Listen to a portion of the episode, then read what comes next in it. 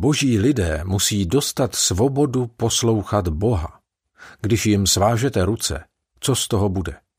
Otroctví nakazatelně, otroctví v lavicích a potažmo mrtvý zbor či církev. Apoštol Pavel ve svém prvním dopisu církvi v Korintu v kapitole 9.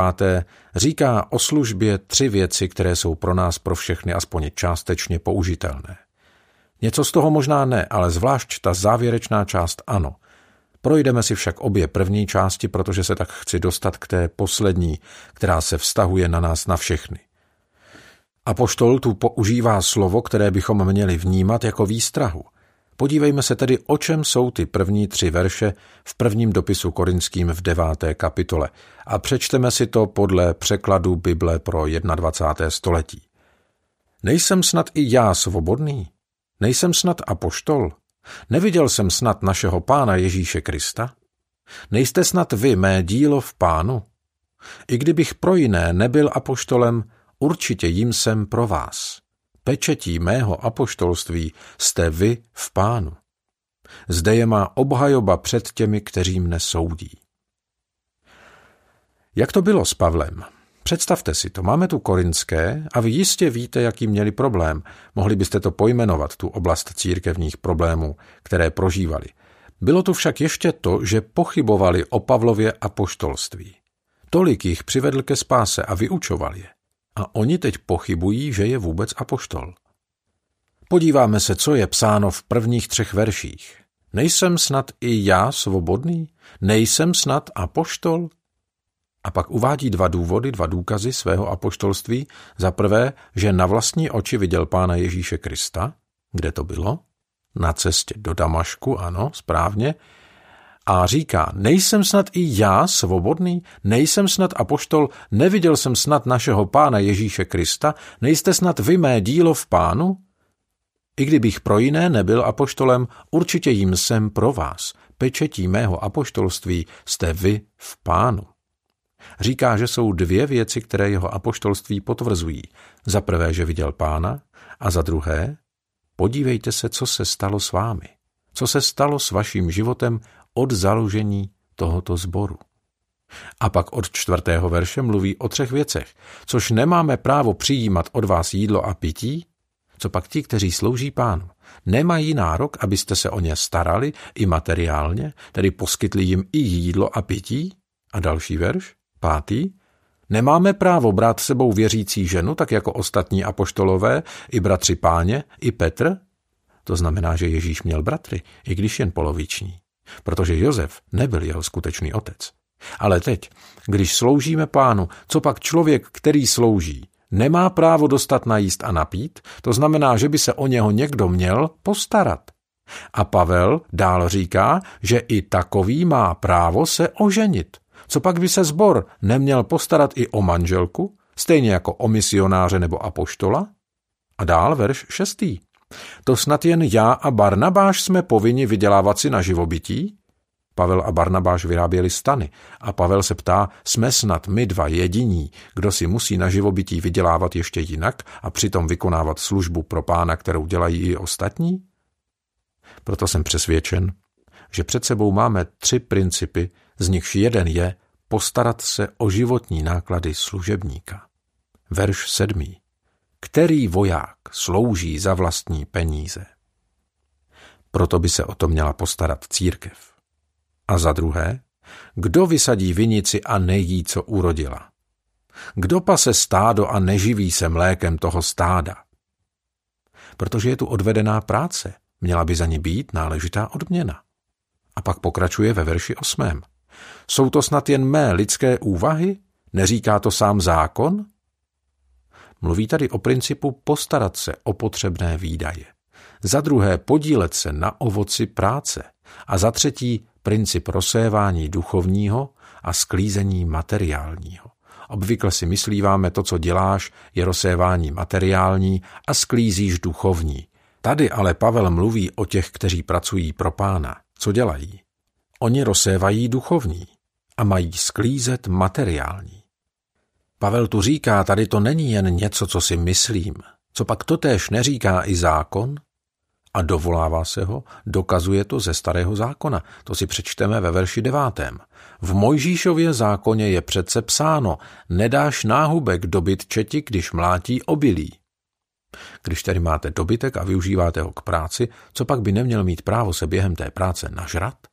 A dál pak pokračuje. Má tu Bůh na mysli dobytek? No do jisté míry ano, protože to zařadil do zákona, ale Pavel tu říká, že duchovní princip se tu má používat na život a službu. A pak pokračuje dál verši 10 a 11. Není to řečeno spíše pro nás. Ano, pro nás to bylo napsáno, neboť ten, kdo orá a kdo mlátí, má pracovat s nadějí, že dostane svůj podíl. Když jsme vám zaseli duchovní sedbu, bylo by to mnoho, kdybychom sklízeli vaši pozemskou úrodu? Vidíte? Většinou se na to díváme z druhé strany. Rozséváš materiální a Bůh ti požehná duchovně. A poštol tady však upozorňuje, že duchovní rozsévání má být odměněno materiálně. Hlavně tady mluví o těch služebnících páně, kteří se celé oddali službě, kteří se jí vydali celý. A pak verš 12. Mají-li na vás právo jiní, proč ne tím spíše my? Přesto jsme tohoto práva nepoužili, raději snášíme nedostatek, jen abychom nekladli žádnou překážku do cesty Kristovu evangeliu. Podívejte se, o čem se tu apoštol vyjadřuje. Je celá řada lidí, kteří vám slouží a na ně finančně pamatujete. My to tak ale neděláme, protože nechceme, aby ve službě něco stálo v cestě. Neradi bychom od vás slyšeli a poštol Pavel káže jen proto, aby za to dostal plat. Dělá to vlastně kvůli tomu. Něco podobného se totiž doslechl.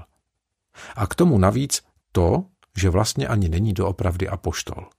Proč by ho tedy měli platit? A tak pokračuje dál veršem třináctým. Což nevíte, že ti, kteří slouží ve svatyni, dostávají ze svatyně jídlo a ti, kteří přisluhují při oltáři, mají podíl na obětech? Mluví tady o těch, kteří vykonávali hlavní i druhotné povinnosti a úkoly levitů. A mluví tu i o kněžích. Když pracovali v chrámu, bylo o ně postaráno. Lidé přinášeli oběti, něco z toho se spálilo, něco z toho dostali oni. Něco z toho patřilo lidem a něco šlo na obětování. Pavel tu tedy jako příklad používá pozemské profese jako vinaře, pastýře a vojáky a pak mluví o dobytku a nakonec se dovolává ostatních, kteří slouží pánu. Mluví tu o kněžích a levitech a v podstatě říká, co pak to není v zákonu? Není to snad princip, aby o ty, kteří v této oblasti slouží, bylo dobře postaráno? Proč tedy ne o ty, kteří slouží pánu? A pak říká ve verši 14 tak i pán ustanovil, aby ti, kteří zvěstují evangelium, měli z evangelia obživu. Je mnoho, opravdu mnoho lidí, kteří slouží pánu. A v maličkých zborech. Na světě je spousta malých zborů. A my někdy zapomínáme, že tam slouží lidé, kteří musí mít ještě jiné zaměstnání, aby jim vydělalo na obživu. Aby pak mohli sloužit ve sboru, kde je 15 nebo 25 členů, kde jsou lidé chudí a nemají z čeho by mohli dávat.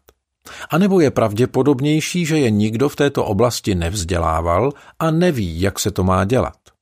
Ale i kdyby je vzdělával, není jich tam dost, aby si mohli dovolit postarat se o kazatele s celou rodinou, o jeho děti a nechat je studovat, postarat se o výdaje za boty a jídlo a energie a tak dále. A tak musí jít do práce a navíc se starat o zbor. Ano, chápu, že jsou místa, kde se to takhle řešit musí, zvlášť v oblastech, kde se pracuje na založení nového sboru. Pavel tady však mluví o zborech, ve kterých působil, a zvlášť konkrétně o tomto korinském zboru, který byl ve vztahu k němu neústupný a byli v něm lidé, kteří si mysleli, že by o sobě vůbec neměl prohlašovat, že je apoštol. A navíc se mu vyhýbali. Byli na něj takový proto, že se jim nelíbil Pavlův přímý a otevřený způsob hlásání evangelia. Přistihl je v hříchu, takže řekli, on by správně vůbec ani neměl být apoštol. A představte si, že takovéhle řeči s prvním stoletím neodezněly, protože přesně tak i dnes někteří lidé či některé sbory jednají se svými pastory.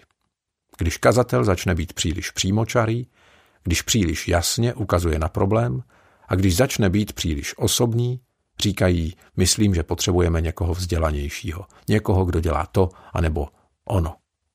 A Pavel tu říká, že o ty, kteří kážou evangelium, by se církev měla postarat, tato práce by měla být zdrojem jejich obživy. Takový je boží princip, je to boží řád. A já jsem přesvědčen, že všude tam, kde to církev takhle dělá a stará se o svého služebníka dobře, Bůh se k tomu přizná. Toto apoštol Pavel říká v prvních 14 verších. Podívejte se, takový je princip, takhle by se to mělo dělat. A když jim to pěkně vysvětlil, v zápětí za sebe říká, já to ale nechci, protože nechci, abyste si na mne ukazovali a říkali, že nemám právo být apoštol, že snad kážu jen pro peníze a že to je důvod, proč to nebudete poslouchat. Tuto možnost vyloučím. Tady máte princip, tady je boží řád, takhle byste to měli dělat. Ale já si z toho nic nevezmu, protože vám nechci poskytnout výmluvu, že to je důvod, proč si evangelium nevyslechnete. A tak od 15. verše mluví o svoji reakci na jejich postoj. Jsem přesvědčen, že verše 15 až 22 mluví i o tlacích, které se právě v této službě objevují. Za prvé, zabezpečení ve službě – že by se každý sbor a každé společenství měli dobře postarat o ty, kteří sami sebe rozdávají, kteří se celé věnují budování společenství a jeho duchovnímu vedení. Jak takové tlaky vypadají? O tom apoštol Pavel mluví od 15. verše. Já jsem však ničeho z toho nepoužil. Nepíšu o tom proto, abych se toho dožadoval. To bych raději umřel hladem, než aby mne někdo zbavil této chlouby. Vlastně tady říká, teď nikomu nic nedlužím, nikomu nejsem zavázán, nikdo si na mne nemůže vyskakovat a radši bych umřel, než o tuto výsadu přijít a než se někde doprošovat. Teď vám něco ukážu. Někdy na to totiž zapomínáme. A jestli mne z něčeho bolí srdce, když vidím jiné kazatele, pak je to tohle. A vídám to v mnoha oblastech, v mnoha situacích. Když pracovníci boží lidé tedy nejen kazatele, ale i další zaměstnanci církve, jsou v jisté formě otroctví pod vedením toho konkrétního sboru, třeba staršovstva, které si necitlivě prosazuje vlastní názory a musí být po jejich. Chtějí naprosto všechno řídit a ovládat. A jaký je výsledek? Naprosto to lidi svazuje, takže nemohou používat svoje duchovní dary, které od Boha dostali. Nemají svobodu k práci pro Boha, nemají svobodu ke spoléhání na Boha, nemají svobodu k víře v Boha, nemají volné ruce k poslušnosti Boha, protože vždycky nad nimi někdo stojí a upozorňuje, v našem sboru to chodí tak a tak, takže nemůžeme třeba vyčlenit peníze na to či ono aniž bychom o tom hlasovali. A pak se také u nás vždycky dělalo to a to a dělalo se to tak a tak a tak dále. Takže počase, protože místní pravidla v takovém sboru či církvi platí od nepaměti, dávají vzniknout farizejství tím, že si něco vykládají tak a něco jiného tam zase platí takhle. A strašně se diví, proč jejich společenství neroste. Přitom důvod jejich stagnace je v tom, že se řídí pravidly, čili zákony, a ne láskou. Neusilují o poslušnost Bohu, která by ústila do duchovního růstu a většího spoléhání na pána, čímž by se prohlubovalo společenství a v něm by se pak následně mohly odehrávat velké věci. Boží lidé musí mít volné ruce, a tedy svobodu k poslušnosti Boha. Když ji pracovníci dostanou, Bůh požehná celému společenství. Svažte jim ruce a co vám vznikne? Otroctví zakazatelnou, otroctví v lavicích a to jediné, co vám zůstane, bude mrtvá církev. Mohu vám sdělit, že existuje mnoho bezmocných lidí, kteří se pokoušejí sloužit Bohu a přitom mají ruce svázané za zády, nohy spoutané v kládě církevního otroctví a diví se, proč jejich zbor neroste a proč v Bohu nerostou nemohou. Ono totiž není možné znásilnit principy a očekávat růst. Zákon rozsévání a sklízení. To nemůžete změnit. Rozsévejte zlo, zneužívání a hřích a co budete sklízet? Přesně to, co jste zaseli. Sklizeň tomu bude odpovídat. Pavel říká, podívejte, chci být vděčný a jsem rád, že se mohu chlubit a že moje chlubení není prázdné. Nikomu totiž nedovolím, aby si mne podřídil a svázal do otroctví. A teď verš 16. Nemohu se chlubit tím, že kážu evangelium. Pavel říká, moment, tohle si vyjasníme.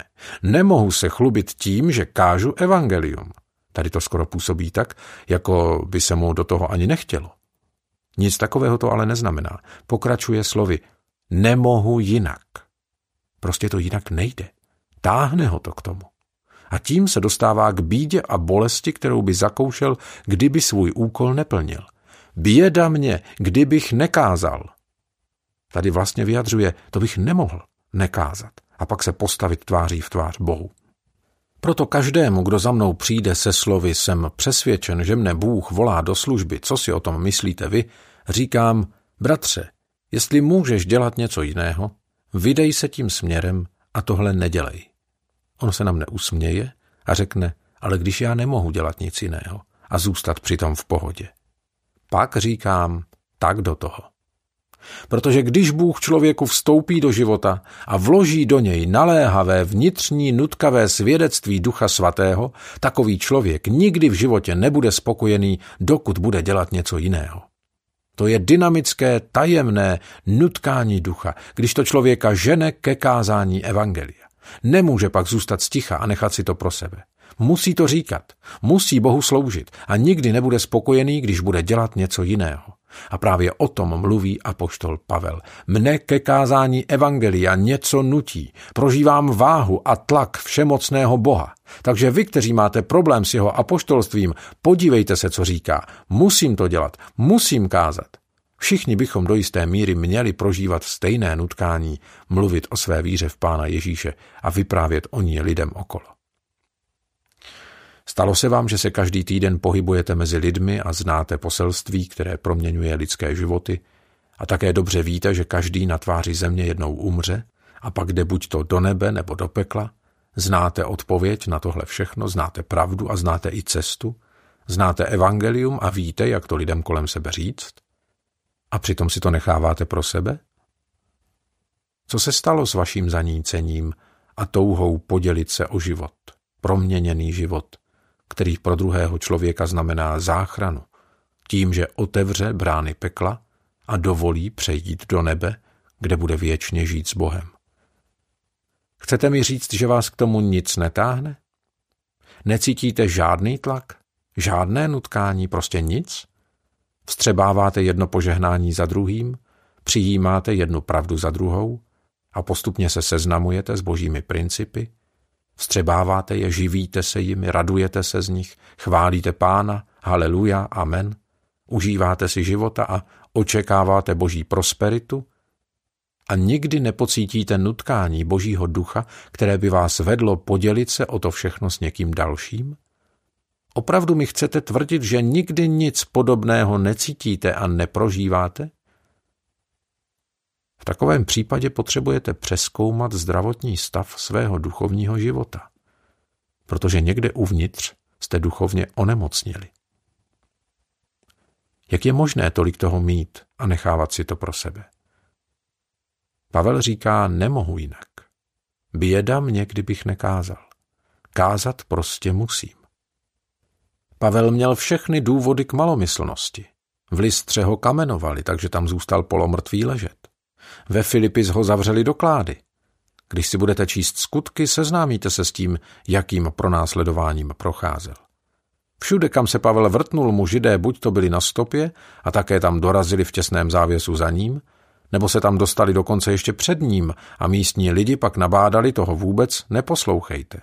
Všude, kde se odstl, byli i oni, aby mu házeli klacky pod nohy.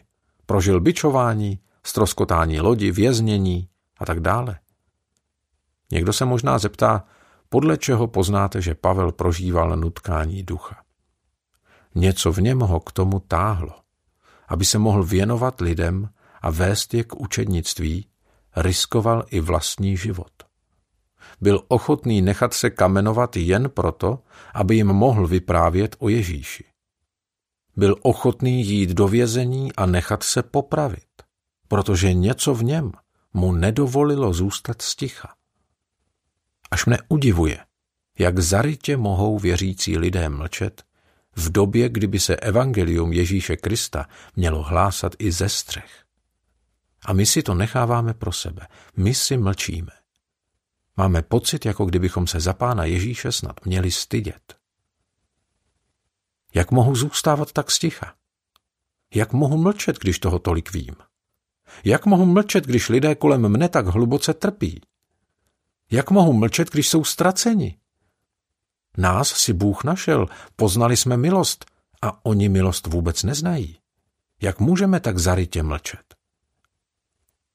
Pavel říká, nemohu jinak než kázat evangelium. Běda mi, kdybych to nedělal. Přátelé, potřebujeme trochu toho běda. Je nutné pochopit svůj závazek, svou odpovědnost. Pavel řekl ve verši 17. Kdybych to činil ze své vůle, mám nárok na odměnu. Jestliže jsem byl povolán, plním svěřený úkol. Tedy jestli je to můj nápad a dělám to ze své vůle, dostanu za to odměnu, ale jestli je to proti mé vůli, což doopravdy samozřejmě proti jeho vůli nebylo, jen tady chce zdůraznit to, co má na mysli.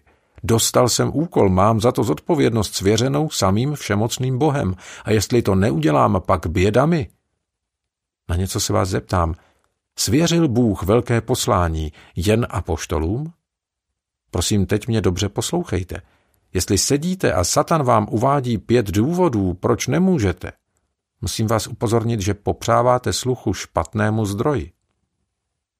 Bůh nikdy nikomu na celé zemi neuvedl jediný důvod, proč by neměl sdílet svou víru, pokud přijal spasení. Kde se tedy ty důvody berou?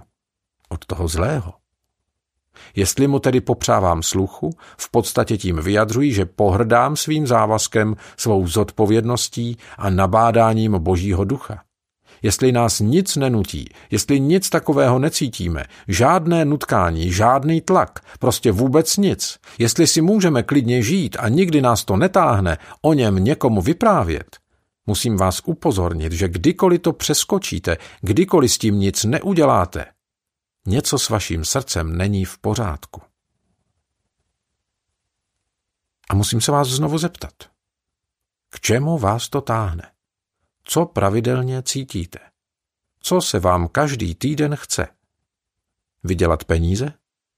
Na tom samozřejmě není nic špatného, pokud je to v patřičných dimenzích a na pravém místě. Má však ta touha vydělávat peníze nebo mít úspěch v podnikání nebo dělat něco jiného u vás prioritu i nad touhou vyprávět o pánu Ježíši Kristu a někoho k němu přivést? Třeba pomocí vašeho sboru anebo osobně. Je vaše touha po těchto maličkostech, vaše nutkání pustit se do nich, o tolik větší, že se vám tam Ježíš Kristus už nevejde?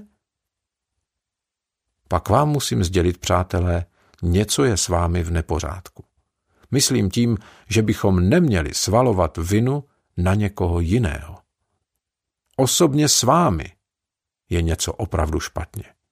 Když toho v sobě máte tolik a přitom si můžete spokojeně žít a nikdy o tom nikomu neříct. Souhlasíte se mnou, že tady nějaká chyba bude?